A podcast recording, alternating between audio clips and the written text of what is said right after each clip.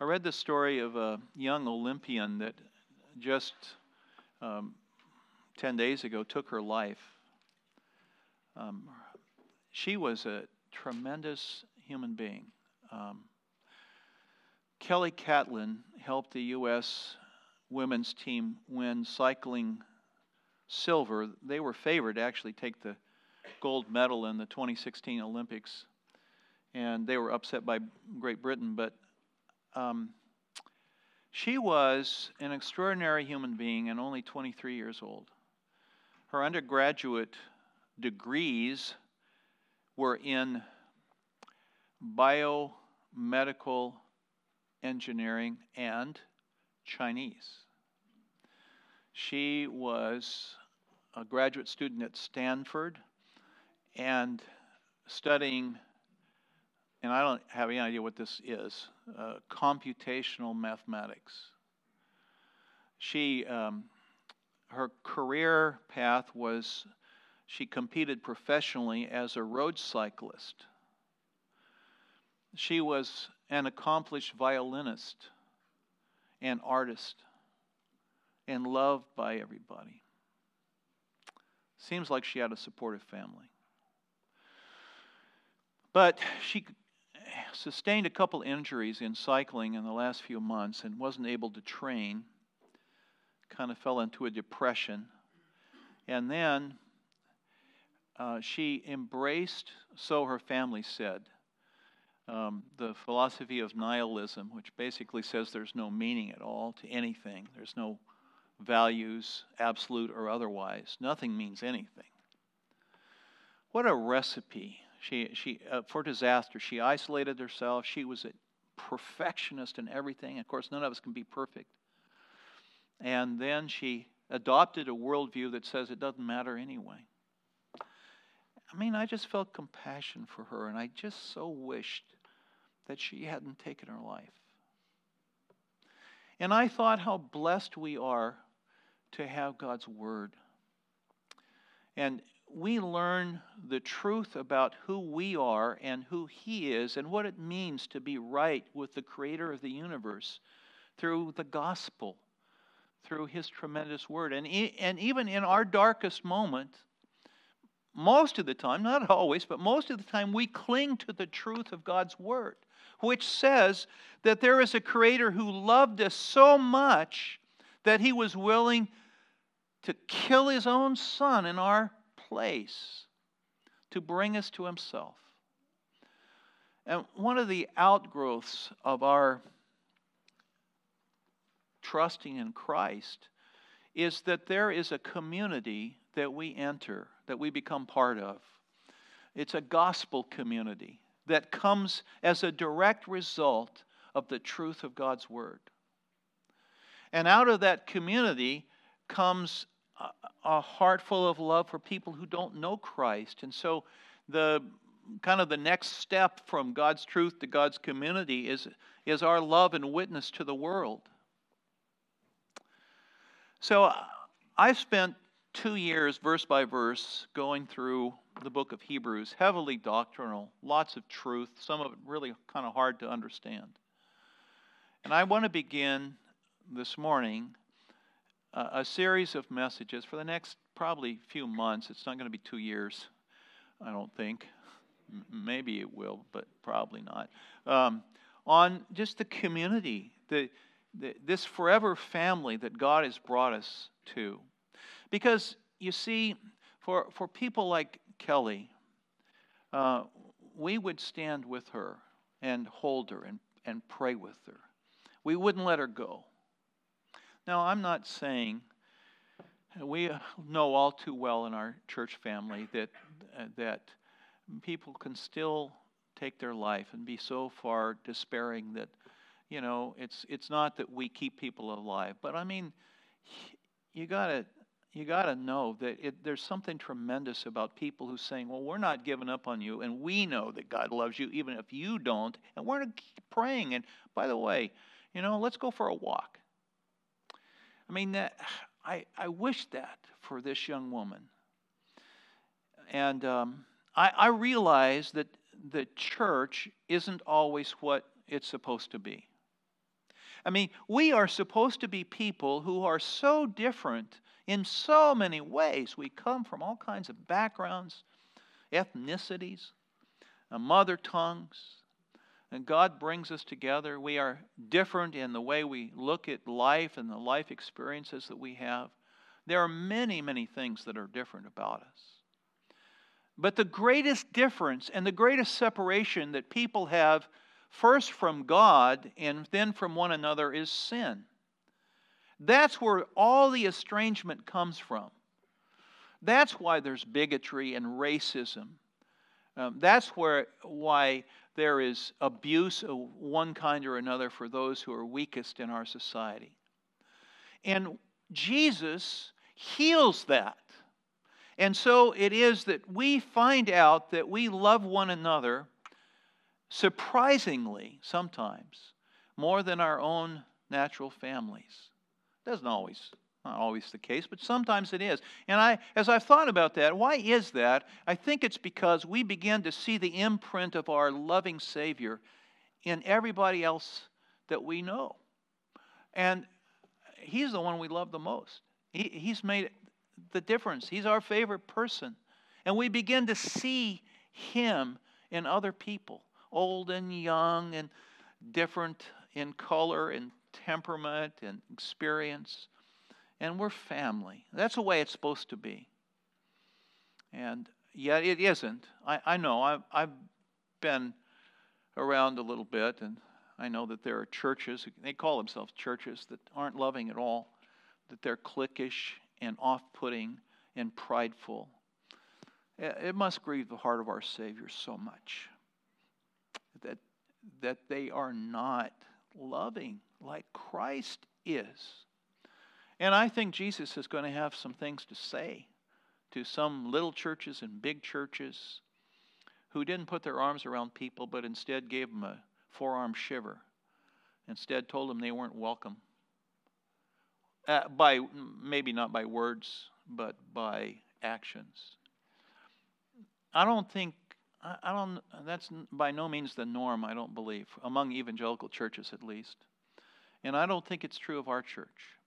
On the other hand, I'm so grateful that God gave us His Word to keep telling us what it means to walk the journey of this faith journey together, and what it means um, in terms of very practical things. We have a whole series of commands in the Bible that tell us what it means to be family together. We are called the temple of the Holy Spirit. We're called the body of Christ. We are called, you know, we're called family. We're called the church. And these are these commands are linked by one Greek word. The, the Greek word for any Greek scholars out there, is the word allelon, and it means one another, or sometimes it means each other. And there's more than this. This list I've got, I, I'll just read it. Um, but there are far more than this. Bear one another another's burdens. Bear with one another. Build up one another. Comfort and encourage one another. Confess your sins to one another. Don't grumble against one another. Don't envy one another. Don't judge one another. Don't lie to one another. Don't speak against one another. Forgive one another. Greet one another.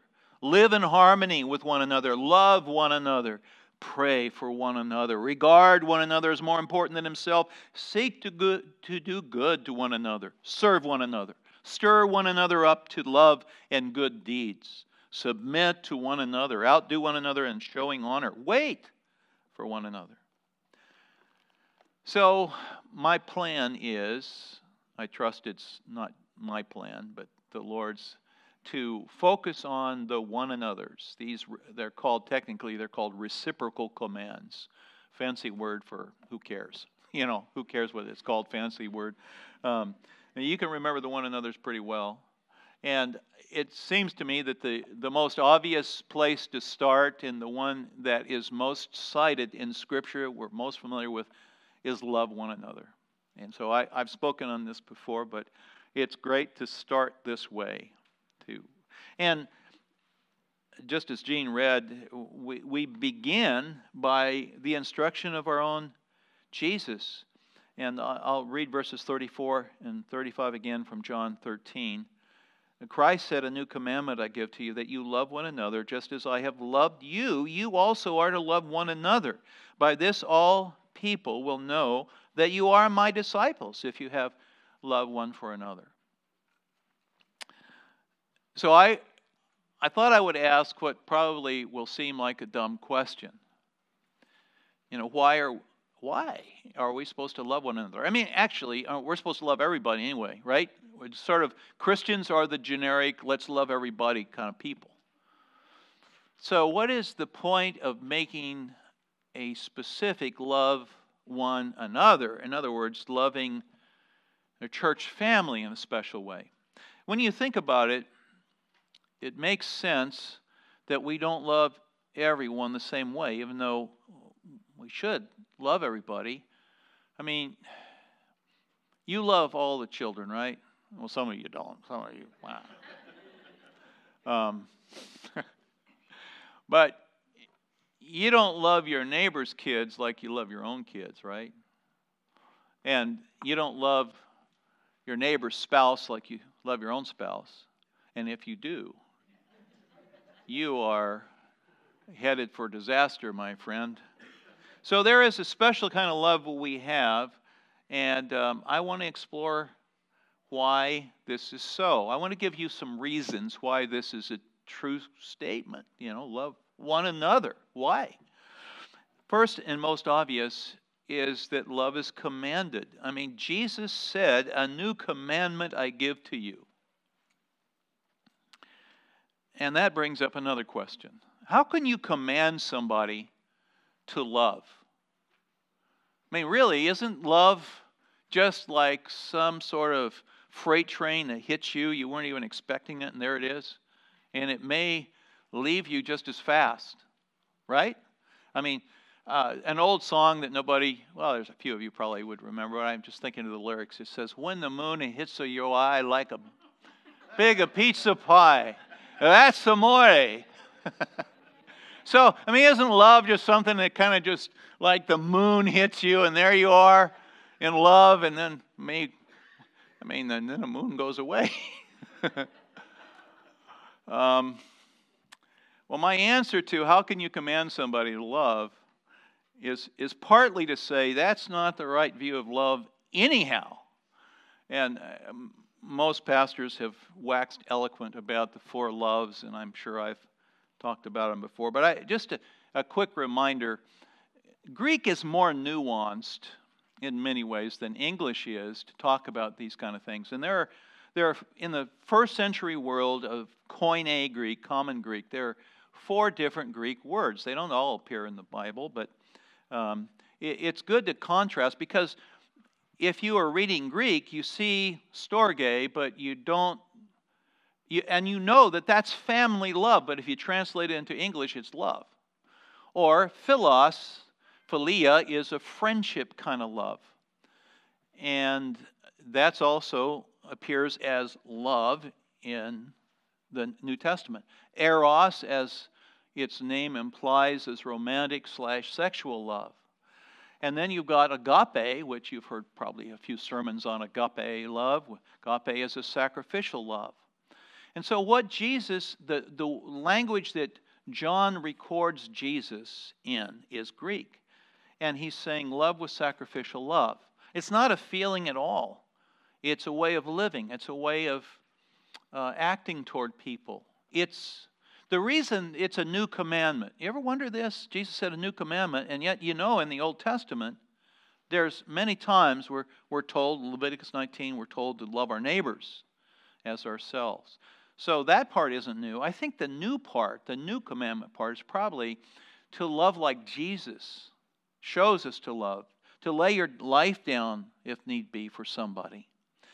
So, but then I have to go back to the question again well, how could you command somebody to do something that's impossible? Right? I mean, I cannot love like Jesus loves. He can command me all day long and I just can't I can't do it. There's a popular idea that says Well, God would never command you and hold you responsible for things that you are not able to do. That would be wrong. And, and yet, God does that all the time. If you think that's the way God operates, you're in for a surprise. Jesus said, Matthew 5:48, "Be perfect, even as that is a command. Be perfect, even as your heavenly Father is perfect." Now, some of you may think that you have obeyed that completely, but you have not. Just ask your wife or, or someone close to you who knows you really well. Um, so, even the command um, to be saved is an impossibility. Would he command someone to be saved who didn't have the ability? Of course. He, I mean, none of us do. So, all of this is to say when God commands us and holds us responsible for things we cannot do, the whole point is that we need His strength and power, His love flowing through us, His Holy Spirit giving us what we're supposed to do. We're still responsible. We say, okay, Lord, I submit, I'm going to obey. Um, uh, there's no way I can do this. I can't pull this off. I can't will it, you know. So the idea of starting with well, love as a command is not to say, hey, just get it together. You know, just try harder. In your own strength, you're not going to be able to do it. So we recognize it's a command from the lips of our own Savior, Jesus, love one another. And we also recognize that's nothing we could ever work up in our own strength. We need Him. We need His power. We need the Spirit's filling in our lives if this is ever going to mean anything. So that's one answer to why should we love one another? Well, Jesus said so. A second reason why we love one another is that love is a witness. Did you notice verse 35? He said, By this all people will know that you are my disciples if you have love for one another. I love the fact that Jesus told us what would be a witness to him. You know, when I was in college, I used to think that the best witness I could ever be was if I would understand the objections everybody had to Christianity and, and figure out a way to answer them. Somebody has some kind of weird, hey, you know, the Bible's full of myths, and I figure out how to combat that and what to say. Or, hey, isn't it just a, you know, nature religion, this whole re- resurrection stuff? They had, you know, and what do you say to that? And so I worked at that for a while and I think it's a good idea. I mean, I, the Bible, in fact, commands us to have a reason for the hope that's in us. Um, but I, I figured out that I would never be able to stay ahead of this. you know, there are more questions than I. I don't even know all the questions, let alone all the answers. So, um, and then uh, there was another point in my life when I thought, well, the best witness would be if I would be willing to do some kind of dramatic gesture, lay my life down, like people going to the stake and burning to death and singing hymns while they did it. And I thought, you know, if I could, if I were a martyr, because actually the Greek word for witness is the same as martyr. Again, if the Lord called you to do that, that is a wonderful witness. Um, it's you only you only witness once that way, right? Um, but here's Jesus telling us this mundane, day in and day out, uh, rubber meets the road, Monday morning, kind of normalcy, normal real life way of witnessing. It's not the only way. Somebody's got to share the gospel. I, I believe that 100%. But you love one another as he's loved us. And there is a, something about that that says Jesus has made a difference in my life you start loving people that you would never even look at before in your old life. Uh, I don't know if you've ever had this experience. Uh, some of you who came to Christ as adults may have, where you used to think that Christians were weirdos, you know, and now you are one. Uh, you, you used to think that Christians were the dumbest people, and now you are. No, no, now now you, you look at people and you say, These are the most precious people in my life. What happened? God did a miracle work in your life. You start seeing Jesus in people that you never would have talked to. Or maybe you grew up saying these kind of people are inferior, we don't ever talk to them, we basically don't have anything to do with them. And now you got your arm around them because you're, you're one in Christ. I mean, that's a tremendous witness. Agape love says that you love people who are in the family, even if you don't like them that well. I mean, you're not never going to like everybody the same, but we're supposed to love people like Jesus loves us. Okay.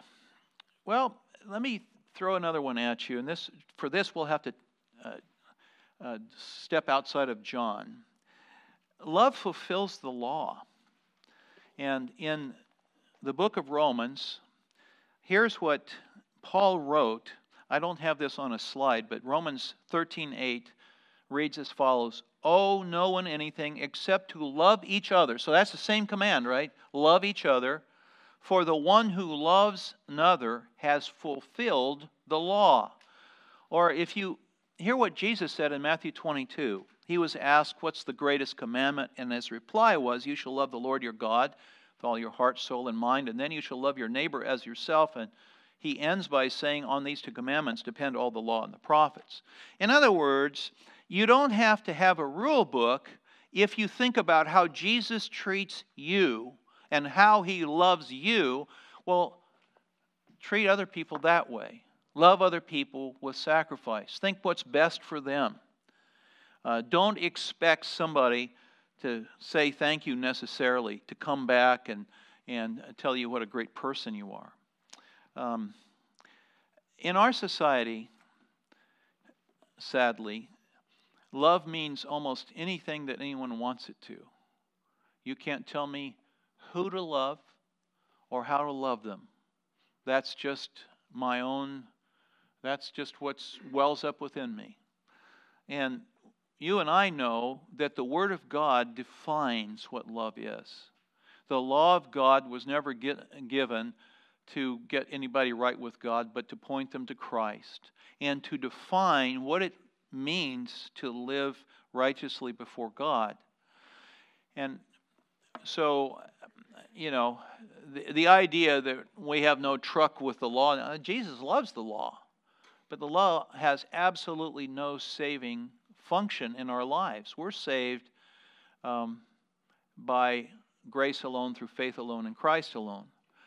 But the, law is the taskmaster, the schoolmaster rather, that brought us to Christ. So we know the, the goal, the target, and it's defined by Scripture. And when we love like Jesus loves, when the Spirit of God gets hold of us and we treat one another in this way, we've actually fulfilled the law. And that's kind of a wonderful thing. And it also, to say it fulfills the law, reminds us that this book defines what love is, and it's not up for grabs. Uh, we're entering a stage, ladies and gentlemen, I know you know this, when uh, creepy old men will say that they have a right to abuse little children because it's love. And uh, that, that day is coming. That, quote, civil rights battle will still be fought. It's getting closer and closer. And you and I know that this book tells us what love is and what it isn't. And so we love like Jesus told us to love one another. And that fulfills the law. Number four, love, the kind of love we're talking about when we love one another with agape love, love brings an assurance that we are right with God. It assures of our, of our spiritual birth. Uh, for this, you would need to go to 1 John. And 1 John, 1 John was written to answer a very difficult question How can I know that I am saved? And what is there that I can look at and feel that, oh, yeah, I, I, I know I am right with God?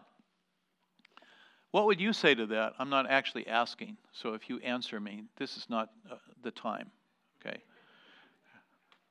I sometimes I have to remind people. I, I rem, my first church, I had a guy who always would speak up. If I threw out a rhetorical question, he thought his name was rhetorical. you know. he would always answer me. And I would finally, I finally had to tell him, you know, I was just, it's just as a technique, you know. Um, it doesn't bother me if you do, but uh, we have been taught for maybe 100 years now in the American church that the answer to the question, how do you know you're right with God? What assurance do you have? Is that, quote, you made a decision. You walked an aisle, you prayed a prayer with somebody, you wrote your name in the back of your Bible and said, on this day, July the 9th, 1999, I put my trust in Christ. And um, I'm for decisions. And I love the fact that people make decisions to follow Christ. But the Bible, the Bible's answer is, is not that. The Bible says it's cool that you made a decision. It's cool that you prayed the sinner's prayer. It's wonderful that you obeyed in baptism. But real assurance comes from present day evidence in your life that things are different now. And so, First John makes that point several different ways in the five chapters of First John. And one of the main ways um, John says is if you really are saved, you're going to love one another. So that, you know, he says, Beloved, let us love one another. He got that from Jesus. For love is from God, and whoever loves has been born of God. Whoever, not, not, not everybody, the creepy old man that I was telling you about and alluding to, um, he could say all day long, Well, I love, so therefore I've been born of God. No, that's not what he's talking about at all. Whoever loves the way Jesus has laid out for us has been born of God, and knows God. And then he skip a few verses. Beloved, if God so loved us, we also ought to love one another. No one has ever seen God. If we love one another, God abides in us and his love is perfected in us. So, one of the evidences, and certainly not the only one, that you know Christ is that you have a new affection and your, your arms are now open to people that love Jesus also. The first time I went to India and I worshiped in a worship service, um, I didn't understand a word anybody said. They were worshiping in Tamil, I think it was, and singing, and people were praying spontaneously in the congregation. And I found myself after a while just weeping because I knew my Savior was there. And I felt such an identity with those people.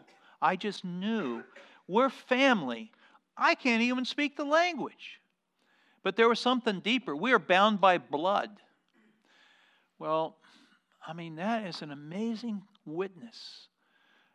And now, if you were to come to me and say, well, you know, Pastor Jim, I prayed and accepted Jesus back in July the 9th, 1999 and I know I'm saved, and and I I certainly wouldn't. I mean, I'm not going to say, well, show me your evidence. Of course, I wouldn't say that. But if I knew you well enough to know that you never came to church and you never had any interest in anybody else outside of your little circle of friends, and nothing has really changed, you don't go out of your way to have fellowship or be accountable or pray for anybody. I, I probably, I'm not the kind of person that would say, oh, You're not saved. you know, who are you kidding? I might say that, but I probably wouldn't. But, what my more likely would say is, Well, you know, the Bible doesn't give you any assurance that you're a Christian. That, that is lacking. You, you can't, you can't um, show me a birth certificate if you don't have a pulse. You know, what's written in the back of your Bible, that's, that's great. But it, is there the life of Christ coursing through your veins? And if there is, then, then you will love other people. Especially, you will have a family. People who flit from church to church. In our world, it's like a smorgasbord out there, you know? Man, did you hear the preaching out at that church is awesome. We should go. Or, yeah, they got an awesome uh, music ministry over here. We should go. And then over here, the, the youth ministry is state of the art. We'll check that out too. And you go from church to church just like you go. You know, I had a friend who was big on smorgasbords and knew all the ones in town and the best ones, and we would go sometimes. I mean, that's, that's cool, but it's not family. You know, so the Bible's model is that we, with all the warts and faults and shortcomings that we any group has, we commit and we're family. And one of the ways that we're reminded over and over again that Jesus is our King and Savior is because we got a family and we love them. Even though they're messed up sometimes. sometimes. All right, one more.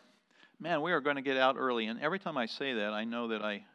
But I, I we actually might. I see it's 11:39. I don't have too much more to say. But I'll think of something. No, no, I. yeah, I know. Um, the last uh, answer to the question, why, is it's going to sound, I think it sounds a little hokey when I say it. I couldn't figure out a better way, though. Love is our destiny. Does that sound like, you know, some kind of romance novel or something? Love is our destiny? Okay, well, maybe some of you would like that. And I won't say who. Um, by that, I mean that one of the main reasons that God saved us, not the only reason, was so that we would love in a community forever and ever and ever. You see it in 1 Peter. I love how Peter writes this. 1 Peter 1 22 and 23. He says, Having purified your soul, souls by your obedience to the truth. So that's salvation. That first phrase means since you're saved. And then he says, Why? Having purified your souls by your obedience to the truth. Why? For a sincere brotherly love. The reason that you purified your souls by obedience to the truth was so that you would have a sincere brotherly love. And then comes a command love one another earnestly from a pure heart, since you've been born again, not of perishable seed, but of imperishable through the living and abiding Word of God. That gets it back to the Word of God, as always. It's really interesting, but when, when you read it in English, you wonder, well, he just said, we have already purified our souls for, for love, so love one another. Like, why does he say it twice like that? And the answer is he uses two different Greek words. Isn't that interesting? It's the philos, the friendship love, in the first case, brotherly love. We get Philadelphia, philanthropic from that. And he says, look, you were purified, and you no doubt have a fondness and a friendship with people that you never would have given the time of day before. That's good. That is awesome. And God has sparked an affection within you for people that you might not have ever considered that you would be friends with. Christians. You are a Christian. And part of the reason you became a Christian in God's plan was so you would love other people. But now I want to say something to you, says Peter. Love with agape love, this sacrificial love that is not, even though I said these are reciprocal commands, agape isn't exactly reciprocal. It means you act in a certain way even if people don't treat you nice in return. It means you pray for people that may not pray for you. It means that you hang in with people who are rough around the edges. It means that people who don't seem like they're ever going to change you still love them. I'm not saying you should be their friend. I mean, that would be nice. But you love them sacrificially. You listen. You pray. You give them the time. You don't discount them. Um, and the point of saying all of that is to say this is not just for this life, this goes on forever. God didn't just save a bunch of individuals like we are little isolated units that he saves and brings to heaven one day. No, he's he is creating a people for himself. He's bringing a community that will be together forever. Our love for him, one day we'll, we will be in, a, in an environment of such perfection, a new heaven, new earth, that we will be stunned. And the best thing about it is that Jesus will be there and we'll be with him. But the second best thing about it, probably, will be that, hey, we're family. I've often said uh, about this when I've, I've, thought about some dear person who's gone on before, or, or somebody that I, I lost touch with and they maybe had a besetting sin and they just, I just felt confident that they were going to come back to the Lord, but I might not ever see it. And I've often thought one day we'll be around the throne together. You know, a lot of this weird stuff that has happened to us, the sins of other people and our own sins that left a mark on us.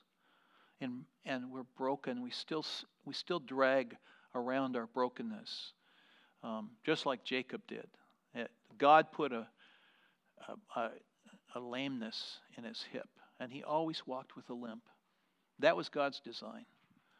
Well, maybe we're walking with a limp, but one day we'll be together and nobody walks with a limp. We'll all be in an environment of perfection with our Savior at the center of it, and we will be able to love and minister to one another and treat one another with such joy and peace and mutual connection. Eh, we can't even hardly imagine it. Well, so that's why. That's why we're supposed to love one another. Now, my last question, I've asked a bunch of questions, is well, so how do you do that? What, you think I know? What? I just have a slide. I'm done. No, no, I got I do have a slide. And I, I got some general suggestions here. There's no easy answer to this question. This is your life. This is how you live your life for Christ for the rest of your life. But my the first thing I know needs to be said, how do you love one another? You pursue Jesus. Everything starts with him. You must pursue Christ and let his word soak into you every day and find how lovely he is and how he loves you and how kind he's been. Remind yourself of how far away from him you once were and how he brought you to himself.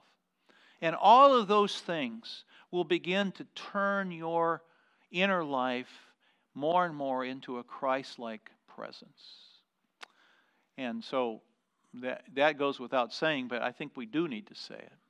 The second thing I would say is don't forget your family. You know, I, I think a lot of people, especially those like me in ministry, may neglect the closest ones around them. And you come to church and you're all, you know, solicitous of everybody's welfare and you're willing to take the time to listen and pray and all that stuff, and you go home and have a fight with your wife. Or you tell your kids to, you know, leave you alone for a little while. We all do that. I mean, that's a good thing. You know, you should do that. No. But you know what I'm saying? Focus on your family. That would be a great organization someone should found. So you should focus on your family. Love them with agape love. And then the last thing, and maybe the most practical thing I have to say, is take a risk, maybe even today. Not everybody's an outgoing extrovert who loves to meet new people and, and doesn't ma- it doesn't occur to them that they could make a fool of themselves by saying the wrong thing. And there are some of you like that, and you know, good for you. Um, not everybody's that way. Some some of us are introverted and feel socially awkward, and we don't like to put ourselves out there. And uh, meeting new people is not we don't love new people, but we just are very shy. But the command to love one another was not given just to extroverts, it's for all of us. So some of us need to take more of a risk than others. Maybe, maybe today you'll see someone before you leave this place that you don't really know very well, and you'll introduce yourself and say, You know, I'd like to pray for you today. And you'll actually pray for them. I don't mean, you know, later, but right now. How, how awkward would that be? That might exceed your comfort zone a little bit. That would be great if you would do that. You know, can I just pray for you? I'm not even sure I really know you very well. My name is, and what, what's your name again? Okay, well, I, I just feel prompted by the Holy Spirit to say, Can I pray for you? I would love to do that. Or maybe, maybe you'll invite somebody out to lunch or, or say, Let's have coffee. Or I, I walk around the I walk around the golf course a couple times a week, and if you got time, I'd love to have you join me. Or let's go to the gym together. You know, people. Some of you go to the gym. Don't tell me you're going to. And I'll say, okay, well, I'm I I got to watch TV during that time, so probably probably won't be able to go to the gym with you. you know, I got to I got to sleep during that time. But yeah, but some of you live at the gym. Why not invite somebody else? Take a risk. So that's my challenge for you. Take a risk today. Extend the love of Christ. A little farther than maybe you have in this church fellowship. And now I'd like to pray.